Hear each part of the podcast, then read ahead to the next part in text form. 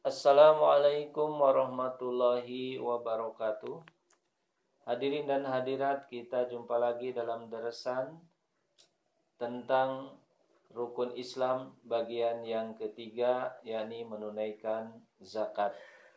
Zakat adalah tali pengikat untuk keselamatan dan kelanggengan hubungan seorang hamba dengan Allah Subhanahu wa taala. Bagi orang yang menolak zakat, dan pengorbanan harta lainnya, maka ia akan jatuh kepada kemiskinan dan kesengsaraan rohani, bagai daun yang kering yang akan terpisah atau terbuang dari pohonnya, dan orang ini digambarkan di dalam Al-Quran, di dalam surat At-Taubah ayat ke-35. A'udzubillahi minasyaitonirrajim yauma yuhma 'alaiha fi nari jahannam fatukwa biha jibahuhum wa junubuhum wa zuhuruhum. Hadza ma kanaztum li anfusikum fadhuku ma kuntum taknizun. Pada hari dipanaskan emas perak itu dalam neraka jahanam lalu dibakar dengannya dahi mereka lambung dan punggung mereka Lalu dikatakan kepada mereka, Inilah harta bendamu yang kamu simpan untuk dirimu sendiri. Maka rasakanlah sekarang akibat dari apa yang kamu simpan itu. Mudah-mudahan kita tidak termasuk golongan orang-orang yang lalai di dalam berzakat sehingga akhirnya nanti akan mendapatkan hukuman dari Allah Subhanahu wa taala. Sekali lagi mudah-mudahan kita terhindar. Amin. Hadirin yang berbahagia tentang aturan zakat, terutama aturan zakat harta, ada edaran yang terbaru yang datang dari pimpinan kita dari Fakalat Mal yang disampaikan oleh Bapak Amir Nasional. Yang pertama, berdasarkan surat Fakalat Mal nomor VM 0167 tanggal 29 bulan 9 2014 bahwa uang tunai atau uang disimpan dalam bentuk tabungan deposito di bank yang telah mengendap selama minimal satu tahun yang memiliki nilai setara dengan emas seberat 7,5 tolah atau 87,48 gram maka wajib dikenakan zakat sebesar dua setengah persen atau satu per 40 dari nilai tabungan tersebut.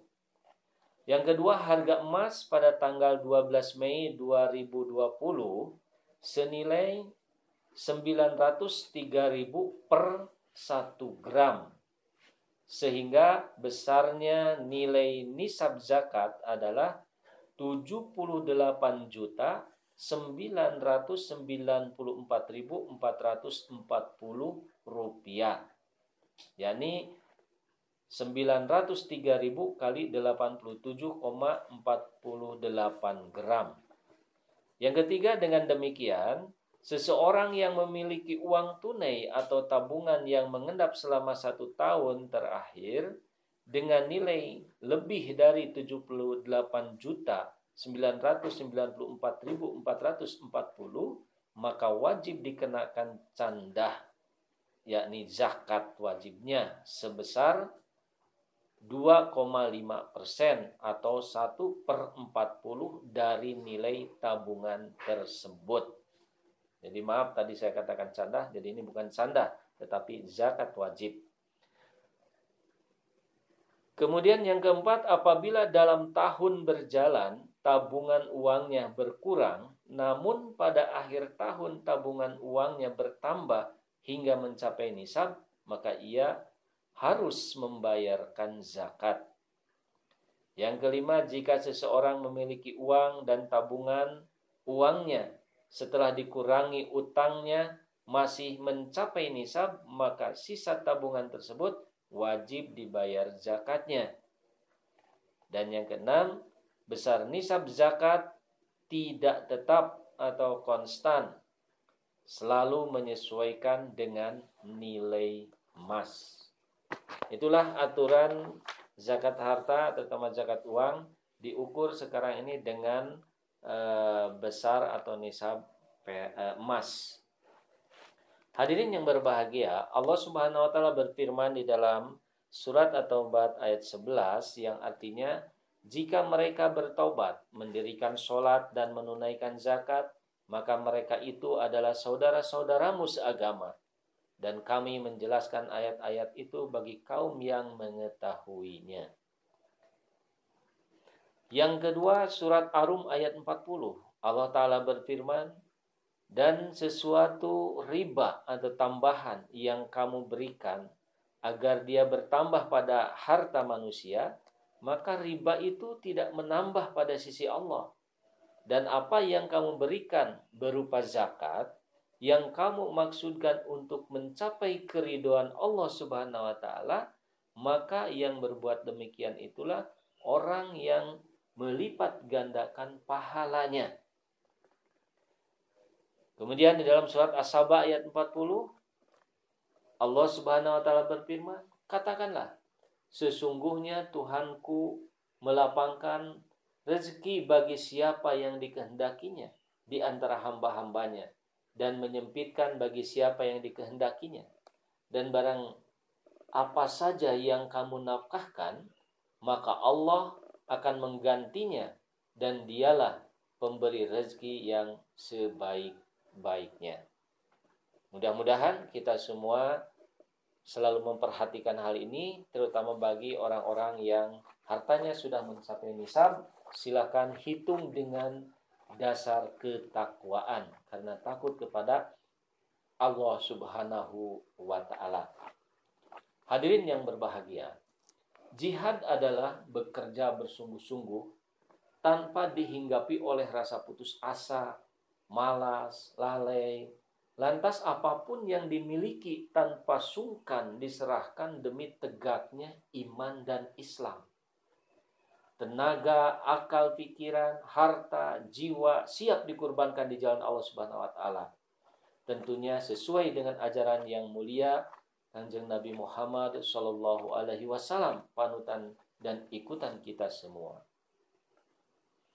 suatu perniagaan yang ditawarkan oleh Allah Subhanahu wa taala kepada kita yang terdapat di dalam surat 61 ayat 11. Ya ayyuhalladzina amanu hal adullukum ala tijaratin tunjikum min adzabin alim.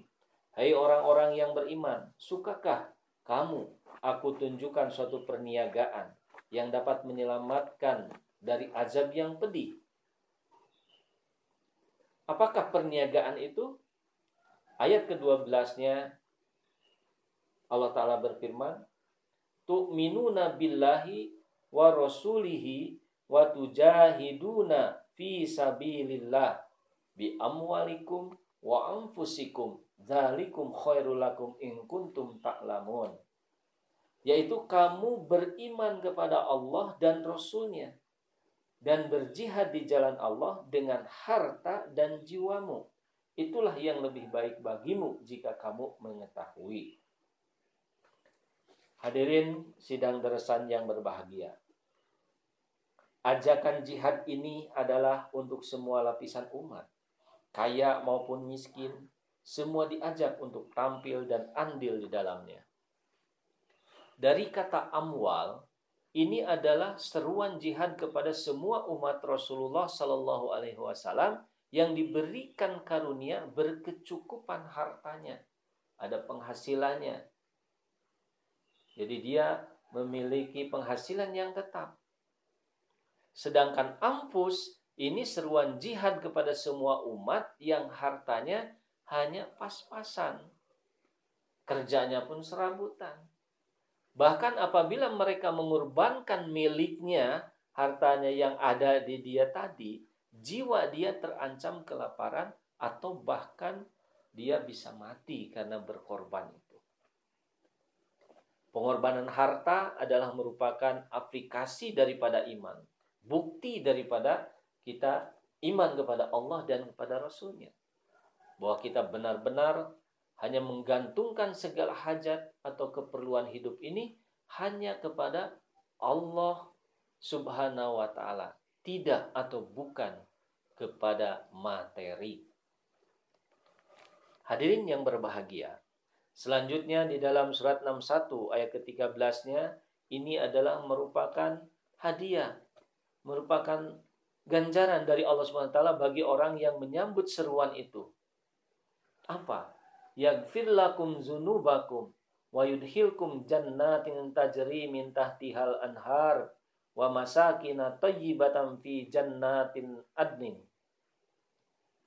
Zalikal fawzul azim. Niscaya Allah akan mengampuni dosa-dosamu dan memasukkan kamu ke dalam jannah, ke dalam sorga yang mengalir di bawahnya sungai-sungai dan memasukkan kamu ke tempat tinggal yang baik di dalam sorga Eden. Itulah keberuntungan yang besar. Kemudian yang kedua, yang dijanjikan oleh Allah Subhanahu wa taala adalah pengorbanan sebagai perisai, yakni bagaikan baju besi yang akan melindungi dari berbagai macam bencana. Ini ada di dalam hadis Bukhari dan Muslim. Setiap orang memiliki baju besi yang ada di bahunya. Nah, setiap orang itu melakukan infak, sedekah, zakat, dan sebagainya, pengorbanan-pengorbanan harta ini, maka baju itu akan melonggar dan akan membesar dan akan menjadi pelindung baginya. Tetapi sebaliknya, menurut hadis ini, kalau orang itu bakhil, pelit, kikir di dalam berkorban kepada Allah Subhanahu wa taala, tidak benar dalam berkorbannya kepada Allah Subhanahu wa taala, maka baju besi itu akan menjadi sempit sehingga akan berpengaruh menjadi sesak pada orang yang memakainya. Jadi ciri orang yang sesak dengan baju besi itu apa? Dia tidak pernah merasa puas dengan apa yang diberikan oleh Allah Subhanahu wa taala. Dia selalu merasakan sakit hati ketika orang-orang mendapatkan kemajuan, ketika orang-orang mendapatkan rizki dari Allah Subhanahu wa taala dan dia pelit untuk memberikan pengorbanannya. Mudah-mudahan kita tidak termasuk golongan itu. Kemudian yang ketiga, dengan pengorbanan harta, kemurkaan Allah akan menjadi reda dan akan dihindarkan dari kematian yang tidak diinginkan. Ini dalam hadis Tirmizi. Inna sodakota latutfi'u godobarodi, godobarobi, watadfa'u mitatasawi. Dengan sedekah Allah Subhanahu wa taala akan mereda kemurkaannya kepada kita dan kita akan dihindarkan dari kematian yang tidak diinginkan. Kemudian yang keempat, pengorbanan itu merupakan jual beli antara hamba yang beriman dengan Allah Subhanahu wa taala dan ini adalah merupakan satu tiket untuk masuk ke dalam surga. Surat At-Taubah ayat 112. Inna Allah astara minal mu'minina anfusahum wa amwalahum bi anna lahumul jannah. Al ayat. Sesungguhnya Allah telah membeli dari orang-orang mukmin diri dan harta mereka dengan memberikan surga untuk mereka. Kemudian yang berikutnya dengan berkorban ini Allah Subhanahu wa taala akan meluaskan hartanya, akan menggandakan rezekinya sebagaimana tertera dalam surat Al-Baqarah ayat 262. Perumpamaan nafkah yang dikeluarkan oleh orang-orang yang menafkahkan hartanya di jalan Allah taala adalah serupa dengan sebutir benih yang menumbuhkan tujuh bulir pada tiap-tiap bulir seratus biji. Allah melipat gandakan ganjaran bagi siapa yang dia kehendaki. Dan Allah maha luas karunianya bagi lagi maha mengetahui. Kemudian Hujur bersabda, Hazrat Imam Mahdi alaihissalam, bahwa pengorbanan ini adalah merupakan tali pengikat antara hamba dengan sang halik. Pengorbanan juga akan mendatangkan ketentraman dan ketenangan jiwa. Dan ini adalah sesuatu yang sangat diharap-harapkan oleh setiap orang tentunya. Allah Subhanahu wa taala tidak akan memanggil wahai orang yang kaya masuklah ke dalam surgaku. Tidak seperti itu. Tetapi sebagaimana Allah taala firmankan di dalam surat Al-Fajr ayat 28 sampai 31. A'udzubillahi minasyaitonirrajim. Ya ayuhan nafsul mutmainah. Saya ulangi, ya ayyatuhan nafsul mutmainah. Irji'i ila rabbiki radiyatan mardiyah. Wadkhuli fi ibadi wadkhuli jannati. Wahai jiwa yang tenang wahai jiwa yang tentram kembalilah kepada Tuhanmu dengan hati yang puas lagi diridoinya maka masuklah ke dalam jamaah hamba-hambaku masuklah ke dalam sorgaku. Itulah orang yang akan dipanggil oleh Allah Subhanahu wa taala. Jadi di dalam ayat lain dikatakan bahwa siapa yang buta di dunia maka dia akan buta juga di akhirat. Jadi orang yang tidak mengenal sorganya di dunia maka dia akan tidak mengenal pula nanti di akhirat. Sorga di dunia salah satunya adalah ketenangan jiwa yang diakibatkan dari ibadah kita, dari pengorbanan kita, dari sholat kita, dari puasa kita. Itulah salah satu bunga-bunga sorga yang ada di dunia yang akan mengantarkan kepada kebahagiaan yang hakiki. Hadirin yang berbahagia, sampai di situ dulu insya Allah akan dilanjutkan dalam deresan yang lain dan masih panjang sekali tentang masalah pengorbanan ini karena sangat luas. Wabillahi taufiq wal hidayah. Wassalamualaikum warahmatullahi wabarakatuh. Assalamualaikum warahmatullahi wabarakatuh. Hadirin yang berbahagia, lanjutan dari rukun Islam bagian yang ketiga yakni menunaikan zakat. Sekarang saya akan sampaikan beberapa ayat yang memerintahkan untuk berkorban di jalan Allah Subhanahu wa taala dan sebagiannya sudah saya sampaikan. Tetapi sebelumnya saya akan menyampaikan yang bagaimanakah, harta yang bagaimanakah yang harus kita korbankan di jalan Allah Subhanahu wa taala supaya Allah taala ridho dan menerima pengorbanan kita. Maka untuk hal ini Allah Subhanahu wa taala berfirman di dalam surat Al-Imran ayat 93. A'udzubillahi minasyaitonirrajim. Lan tanalul birra hatta tunfiku mimma tuhibbun. Wa ma tunfiku min syai'in fa innallaha bihi alim. Kamu sekali-kali tidak akan sampai kepada kebajikan yang sempurna sebelum kamu menafkahkan sebagian harta yang kamu cintai. Dan apa saja yang kamu nafkahkan, maka sesungguhnya Allah Maha mengetahui. Jadi, ketika kita berkorban itu harus yang terbaik harus yang terpilih yang betul-betul kita sangat mencintainya. Di zaman ini Bapak-bapak, Ibu-ibu yang paling disukai, yang paling dicintai dan yang ingin semua orang memilikinya adalah duit, adalah uang. Itu yang paling dominan. Karena mereka mengatakan segala sesuatu harus dengan uang. Ya, kita harus menambahkan memang segala sesuatu pakai dengan uang tapi uang tidak bisa memenuhi segala sesuatu. Jadi terbataslah kegunaannya. Karena yang maha mencukupi itu hanya Allah subhanahu wa ta'ala. Jadi kenapa sekarang pengorbanan selalu digembor-gemborkan seperti itu? Ya karena kita sekarang dengan kasih sayang Allah Ta'ala melalui halipahnya di zaman sekarang ini supaya manusia tidak terjerumus kepada yang namanya syirik khafi, syirik yang tersembunyi. Kalau syirik zahir mungkin mudah kita uh, memberantasnya karena kelihatan apa yang mereka sembah, mungkin kayu, mungkin batu dan sebagainya.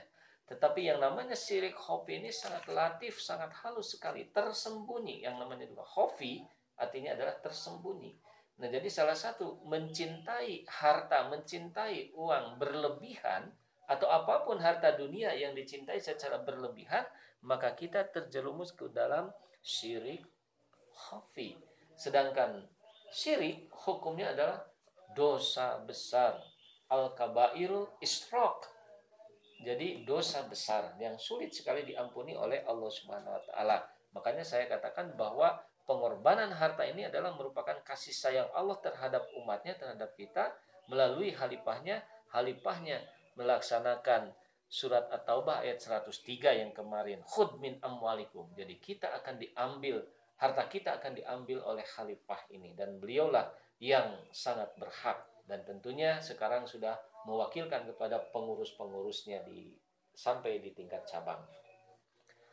Kemudian hadirin yang berbahagia, jemaat Ahmadiyah melaksanakan pengorbanan-pengorbanan ini bukan tidak ada dasar seperti sudah saya sampaikan beberapa ayat sebelumnya. Kemudian dalam kesempatan ini saya pun akan menyampaikan beberapa ayat. Mungkin ada yang saya bacakan uh, Arabnya ya, ayatnya, tapi ada yang hanya artinya saja karena menyesuaikan dengan waktu. Allah Subhanahu wa taala berfirman di dalam surat Al-Baqarah ayat keempat, A'udzu billahi minasyaitonir rajim. Alladzina yu'minuna bil ghaibi wa yuqimuna sholata wa mimma razaqnahum yunfikun. Yaitu mereka yang beriman kepada yang gaib, yang mendirikan sholat dan menafkahkan, menginfakkan sebagian rezekinya yang kami anugerahkan kepada mereka. Kemudian yang kedua di dalam surat Al-Baqarah ayat 196 wa anfiqu fi sabilillah wala tulqu bi aidikum ila tahlukah. Wa ahsinu innallaha yuhibbul muhsinin. Dan belanjakanlah harta bendamu di jalan Allah. Dan janganlah kamu menjatuhkan dirimu sendiri ke dalam kebinasaan. Dan berbuat baiklah karena sesungguhnya Allah menyukai orang-orang yang berbuat baik. Jadi harus ingat hati-hati Bapak-bapak Ibu-ibu ya bahwa pengorbanan itu merupakan penyelamat untuk kita. Dan kalau kita tidak melakukannya, kita tidak memberikan infak, sedekah atau zakat, pengorbanan di dalam jemaat ini, yakni kepada Allah Subhanahu wa taala, sama saja kita dengan menjatuhkan diri sendiri ke dalam kebinasaan. Mungkin Allah taala akan menggerakkan para pencuri, Mungkin Allah Ta'ala akan menggoyangkan bumi terjadi gempa. Mungkin akan menggerakkan air untuk menjadi suami. Menggilas semua apa yang kita sudah usahakan. Banyak contoh. Mudah-mudahan kita terselamatkan dari hal-hal yang seperti itu. Oleh karena itu, perbanyaklah kita bersedekah, berinfak, yang sudah ada wadahnya di dalam jemaat ini. Mudah-mudahan kita selamat. Amin. Kemudian di dalam surat Muhammad ayat 39. Ha antum haula'i tud'auna litunfiku fi sabilillah. Faminkum may yabkhal wa may yabkhal fa inna ma yabkhalu an nafsi. Wallahu ghaniyyu wa antumul fuqara. Wa in tatawallaw yastabdil qauman ghairakum thumma la yakunu amsalakum.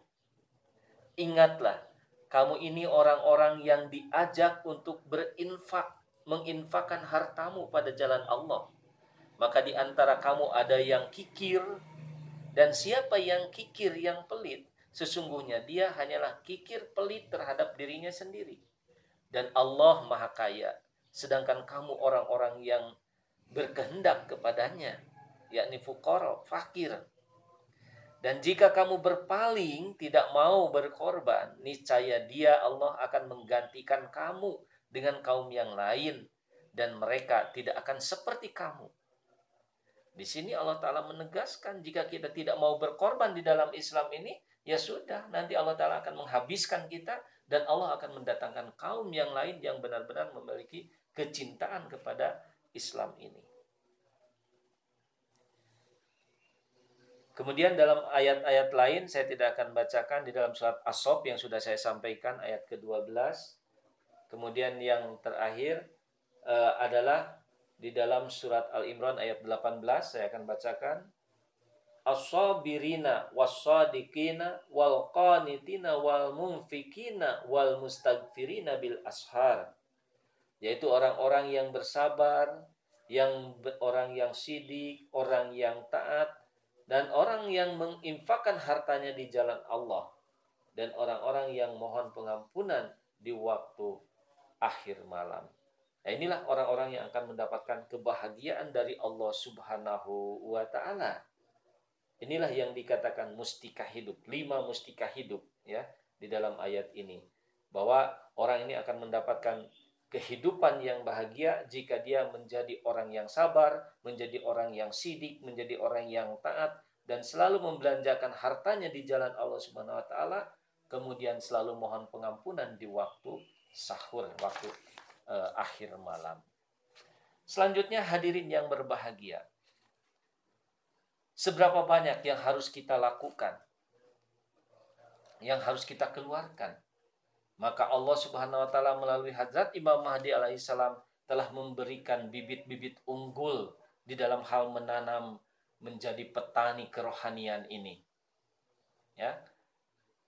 Jadi kita ini sebagai petani karena Hadrat Imam Mahdi sendiri mendapatkan gelar Al-Haris. Al-Haris artinya adalah petani, petani rohani. Kita adalah orang-orang yang sudah ikut kepada Hadrat Imam Mahdi, sudah beat kepada Hadrat Imam Mahdi, kita pun menjadi petani-petani. Maka marilah kita menjadi petani-petani yang handal. Yang tentunya menjadi petani yang handal mengikuti apa yang dicontohkan oleh Hadrat Imam Mahdi alaihissalam yang tentunya beliau adalah dari Nabi Muhammad dari Allah Subhanahu wa taala. Nah, beliau memberikan bibit-bibit unggul untuk kita tanam, untuk kita tani di dalam jemaat ini. Zakat sudah jelas ukurannya. Nah, untuk infak-infak yang lainnya ini ada aturan-aturan yang tentunya ini pun dari Allah Subhanahu wa taala melalui Hadrat Imam Mahdi alaihissalam. Bibit unggul yang boleh kita pilih ini yang paling nomor satu adalah sepertiga dari penghasilan. Yang nomor dua adalah seperlima dari penghasilan. Yang nomor tiga adalah seper sepuluh dari penghasilan. Nah untuk bertani dengan bibit-bibit unggul yang tiga ini, kita harus benar-benar mendapatkan persetujuan dari hujur. Kita tidak bisa sembarangan untuk melakukan yang tiga ini, sepertiga, seperlima, sepersepuluh. Apakah hujur nanti akan uh, memberikan izin atau tidak kepada kita untuk mengikuti uh, berjuang kita dengan al-wasiat namanya ini. Karena Islam tidak akan memaksakan. Orang yang berwasiat tentu harus ada yang diwasiatkannya. Ini bersyarat. Jadi bagi orang-orang yang berpenghasilan minimal satu juta setengah, barulah bisa diikutkan di sini. Dan yang paling pokok ketika kita mengikuti silsilah al-wasiat ini sebenarnya bukan masalah jumlahnya ini, tapi ingin hujur itu supaya kita anggota jemaat Ahmadiyah ini memiliki akhlak yang baik, akhlakul karimah yang dicontohkan oleh junjungan kita Nabi besar Muhammad Shallallahu Alaihi Wasallam. Itulah yang menjadi syarat untuk masuk di dalam silsilah al-wasiat ini. Dan hujur sangat menganjurkan karena inilah namanya pengorbanan. Inilah para pahlawan, para pejuang sehingga hujur pun menyiapkan dan itu adalah dasar dari wahyu Allah Subhanahu wa taala kepada Hajat Imam Mahdi bagi orang-orang yang mau berjuang berjihad dengan hartanya mulai dari sepersepuluh sampai sepertiga ini ada kuburan khususnya itu yang disebut bahisti makbaroh jadi di sini harus hati-hati mencantumkan penghasilan kita jangan asal ingin mendapatkan nomor nanti akan kesulitan dan itu akan menjadi hutang kalau kita tidak mampu untuk ini, bagaimana? Ada jalan keluarnya, yaitu bibit unggul yang keempat, yaitu seper enam belas. Nah, belajarlah di situ. Belajar yang membawa hikmah. Artinya di situ sesuai dengan kemampuan kita hanya bisa bayar seper enam belas, nggak apa-apa. Allah Subhanahu wa taala akan menerima yang penting kita ikhlas di dalam memberikannya itu. Barengi dengan keikhlasan.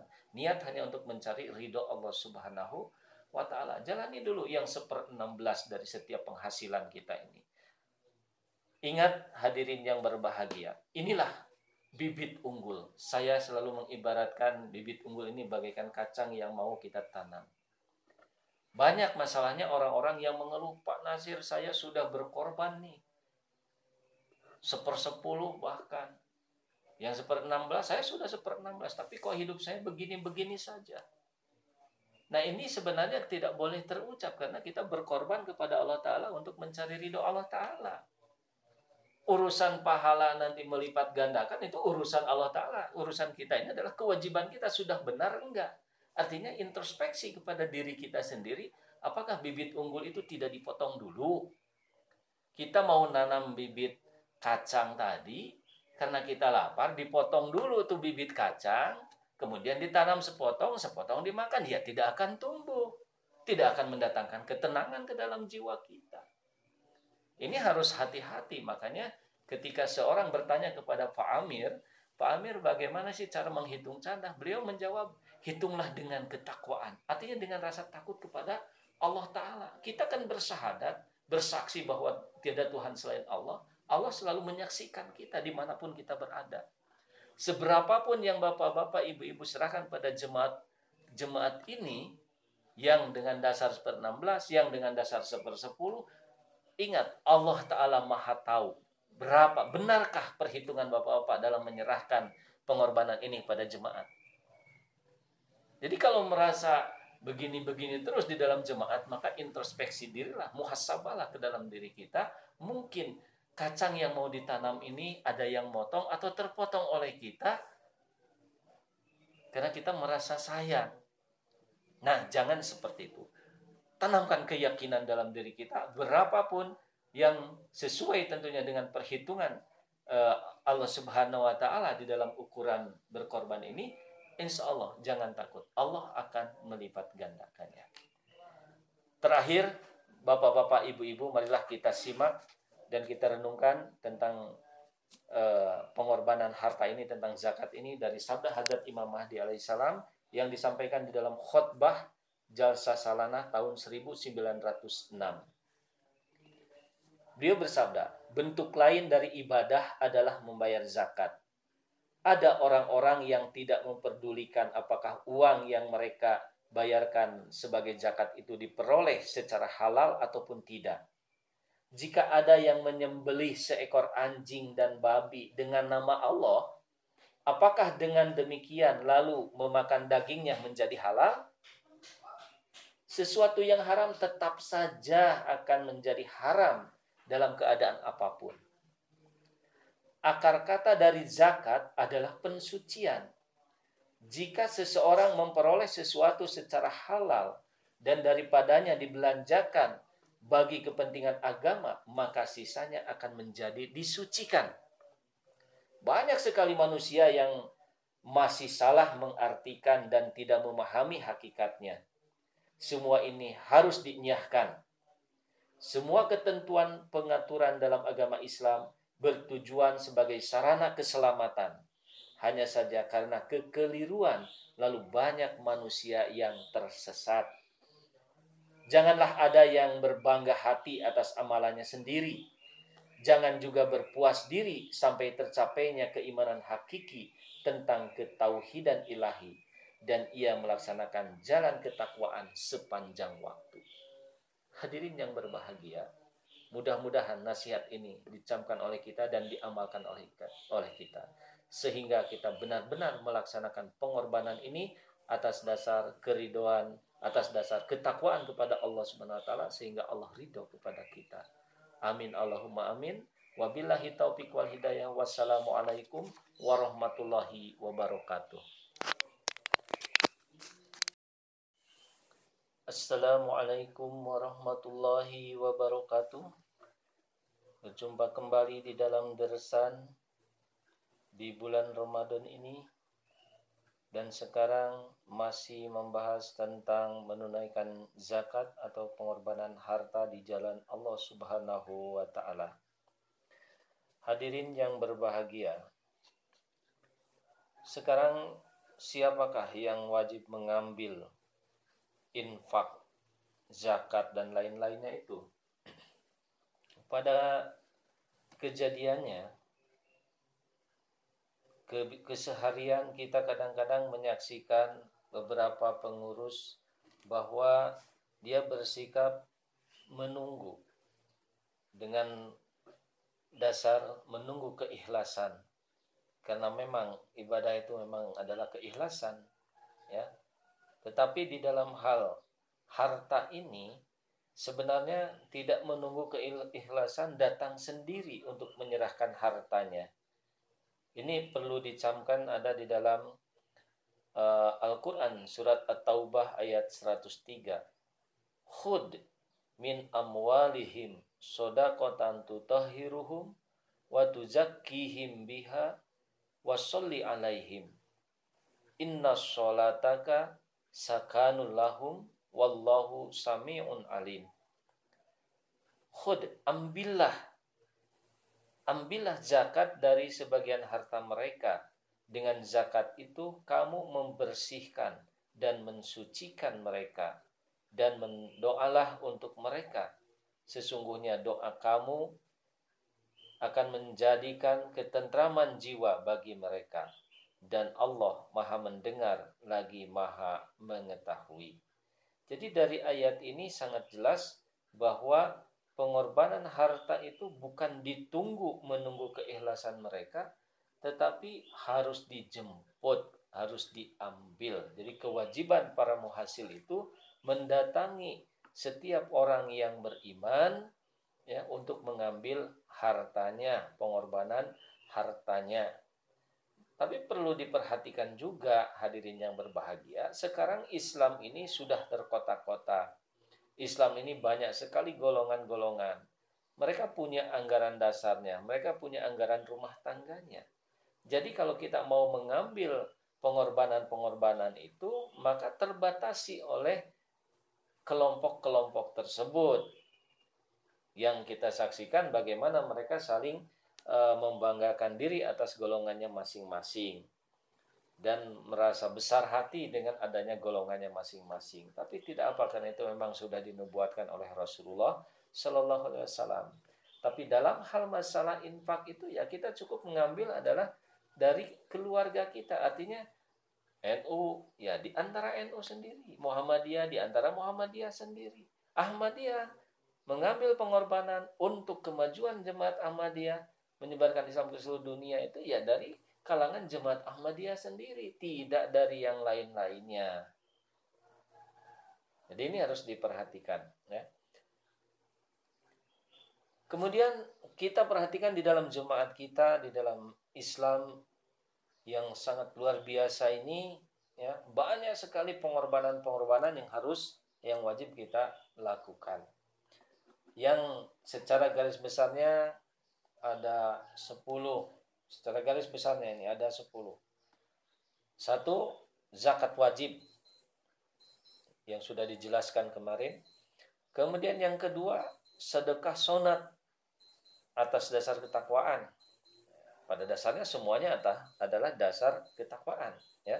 Jadi sedekah artinya secara umum. Ini ada dua untuk yang meminta karena butuh pertolongan, artinya orang yang berani memintanya karena memang benar-benar dia memerlukan pertolongan. Kemudian yang kedua adalah untuk orang yang tidak bisa menyatakan kebutuhannya. Dan orang yang tidak bisa menyatakan kebutuhan ini mungkin karena malu, karena memang dia punya sifat seperti itu, dia lebih baik diam daripada harus minta-minta kepada orang.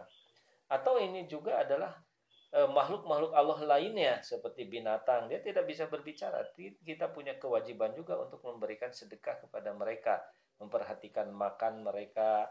Apalagi orang yang suka memelihara binatang-binatang peliharaan itu. Apakah burung apakah apa namanya eh, kambing dan lain sebagainya. Itu harus diperhatikan. Dan itu akan menjadi sedekah dari kita kepada binatang-binatang peliharaan itu dan ini perlu diperhatikan nasihat dari Rasulullah Shallallahu Alaihi Wasallam bagi pecinta eh, eh, binatang-binatang itu harus diperhatikan pula bukan hanya makanannya, tetapi kebutuhan biologisnya pun harus diperhatikannya. Karena Allah Taala menciptakan makhluk ini berpasang-pasangan, tentu perlu apa hub, apa keperluan biologisnya. Itu pun harus diperhatikan bukan hanya sekedar makan. Sekali lagi itu akan merupakan sedekah bagi kita. Kemudian yang ketiga, pengeluaran untuk kepentingan umum. Jadi di dalam Islam ini selain zakat yang wajib ada untuk kepentingan jemaat yang dikumpulkan dari umatnya ini. Nah, dari kita ini sudah betul-betul terorganisir dengan rapi, dengan sangat baik ya, yang disebut candah itu canda ada canda wasiat, ada canda am, ada tarik jadi, dua jadi dan yang sekarang sedang digalakan oleh Pak Amir ini adalah apa? Untuk uh, rumah sakit Jemaat Ahmadiyah di Indonesia, audio MTA ya, kita belum memiliki. Kemudian untuk jamiah, jadi untuk perkembangan sekolah kita. Jadi ini harus diperhatikan dan ini sangat diminta sekali dari kita Jadi lebih spesifik lah dalam pengorbanan sekarang karena ini yang sedang dibutuhkan sekali konsenkan pengorbanan ke eh, yang dipilih oleh Pak Amir sekarang ini. Jadi yang diprioritaskan. Kemudian eh, untuk bersyukur. Jadi untuk bersyukur juga cara syukur ini kan bukan hanya dengan bentuk amalan perbuatan kita dalam ibadah yang lain-lain tetapi dalam bentuk memberikan uang atau memberikan e, rezeki yang kita dapatkan ini yang berupa makanan atau uang ya itu juga adalah merupakan e, pengorbanan dalam kategori bersyukur. Kemudian yang disebut fidyah.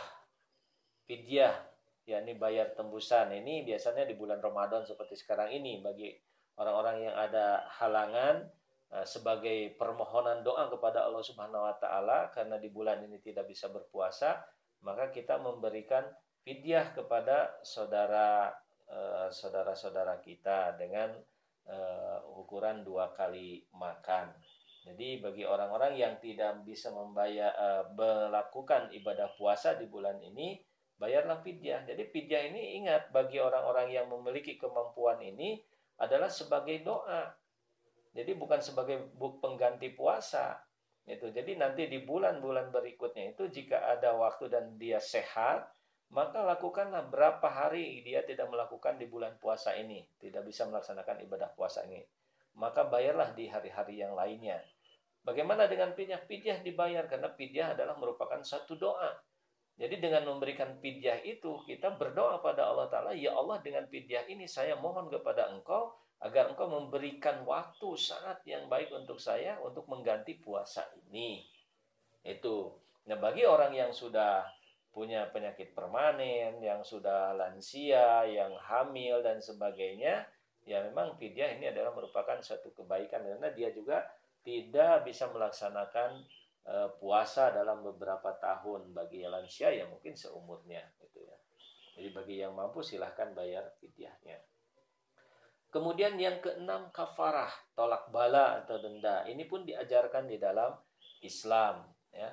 Jadi kafarah, tolak bala ini beda dengan korban-korban yang lain ya. Kalau korban syukuran, korban sedekah biasa dari pemotongan korban itu kita bisa mengambilnya, bisa memakannya, bisa makan bersama kalau masih ada kita bagikan pada yang lain.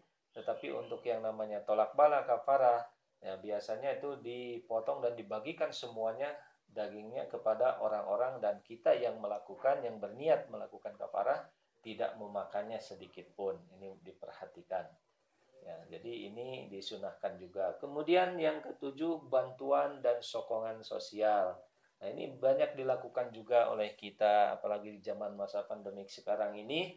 Kita sangat diperlukan ya uluran tangan kita bagi saudara-saudara kita yang mendapat dampak yang sampai tidak bisa makan ya. Apalagi di bulan Ramadan dan sekarang sudah mendekat pada Idul Fitri. Jangan sampai ada saudara-saudara kita yang tidak bahagia di bulan Ramadan ini di Idul Fitri ini. Makanya sebenarnya model fitrah itu ya adalah diberikan kepada orang-orang yang memang e, di dalam bulan Ramadan ini benar-benar dia tidak akan bisa mendapatkan kebahagiaan ikut bersama-sama dengan saudara-saudaranya makan dan sebagainya gitu ya. Jadi Itulah sasaran daripada fitrah atau memberikan bantuan sokongan sosial di bulan Ramadan ini. Jadi ini juga harus diperhatikan bagi yang mampu silahkan bukan hanya fitrah saja tetapi bisa memberikan bantuan-bantuan yang lainnya kepada mereka. Jadi sekarang sedang ramainya meminta bantuan ke pemerintah, minta bantuan ke pusat jemaat, tetapi bagi kita di sini diusahakan bersilaturahim atau tengoklah ke kiri dan ke kanan seperti diajarkan di dalam sholat artinya kita harus peduli kepada tetangga-tetangga kita. Jangan sampai di tetangga kita ada yang tidak makan.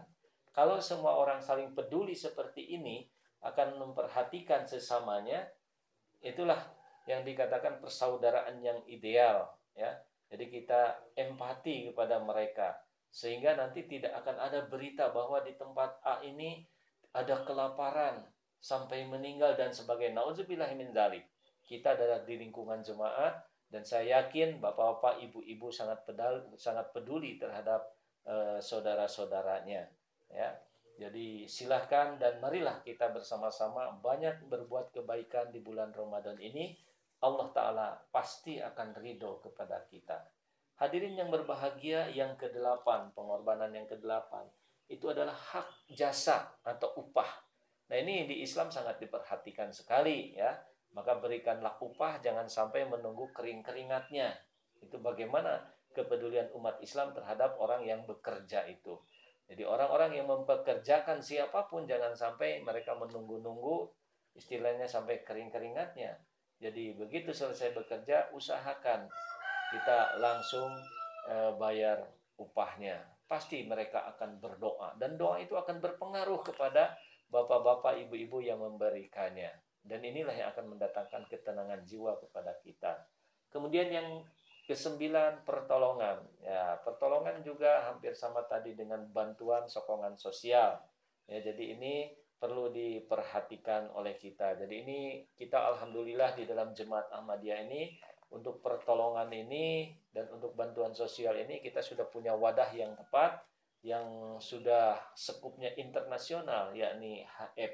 Itulah yang bisa dipercaya yang bisa menyalurkan uh, sumbangan pengorbanan kita. Jadi bapak-bapak jika mengisi HF di dalam candah ini, di dalam rentetan candah ini, maka berarti bapak-bapak, ibu-ibu kita sudah menolong umat di seluruh dunia. Inilah Islam rahmatan lil alamin. Kemudian yang ke-10 adalah hadiah. Hadiah ini tanpa syarat Bapak-bapak, Ibu-ibu. Jadi kalau seperti kita saksikan ada pertandingan poli lalu dipungutlah iuran dari tiap grup 100 ribu, 100 ribu, 100 ribu dikumpulkan akhirnya menjadi banyak kemudian kita membeli satu barang, membeli kambing dan sebagainya kemudian dilombakan, dipertandingkan itu bukan hadiah sebenarnya. Jadi hadiah yang murni, yang benar-benar murni ini ya kita punya rejeki, seseorang punya rejeki kemudian mau ada hiburan kemudian dipertandingkan silahkan berkompetisi di situ. Jadi tanpa diminta iuran. Jadi kalau diminta iuran itu sudah mendekat ya, sudah mendekat kepada nantinya ke judi. Makanya di dalam perlombaan persahabatan itu banyak perkelahian itu apa? Karena ada pendaftarannya. Mereka merasa ingin mempertahankannya dengan cara apa pun. Nah, sehingga yang tadinya persahabatan malah jadi permusuhan. Jadi ini mungkin harus dirubah oleh kita silahkan siapa yang bisa yang memiliki harta yang leluasa yang punya eh, jadi donatur untuk mengadakan perlombaan pertandingan itu eh, kita menjanjikan pada mereka untuk hadiahnya. Jadi tanpa ada pungutan sekali lagi gitu ya. Ini harus dibersihkan oleh kita. Nah inilah pengorbanan-pengorbanan yang ada di dalam eh, jemaat Ahmadiyah secara garis besarnya. Dan kenyataannya banyak sekali dari pengeluaran untuk kepentingan umum tadi yang namanya canda itu sampai 31 macam lebih yang harus kita bayar. Belum lagi kita ini dituntut juga untuk kewajiban-kewajiban di pemerintahan, pajak dan sebagainya. Jadi inilah orang Islam yang hidup. Jadi orang yang hidup itu akan merasakan pahit dan manisnya hidup. Jadi kalau orang hanya ingin merasakan salah satunya ya mungkin itu dia tidak akan mengenal yang namanya manis itu jadi kita mengenal manis itu karena ada pahit nah inilah yang harus dihadapi oleh orang hidup ya jadi jangan aneh ketika kita hidup ini di dalam perjalanan hidup itu mendapatkan sesuatu yang menyakitkan, sesuatu yang menyenangkan, sesuatu yang menyedihkan, sesuatu yang menggembirakan, Itulah perjalanan hidup. Saya katakan kepada orang-orang yang bertanya bagaimana sih hidup ini gula kopi. Kalau kita terlalu banyak makan gula, kencing manis. Kalau kita terlalu banyak minum eh, kopinya saja bisa jadi sakit mah.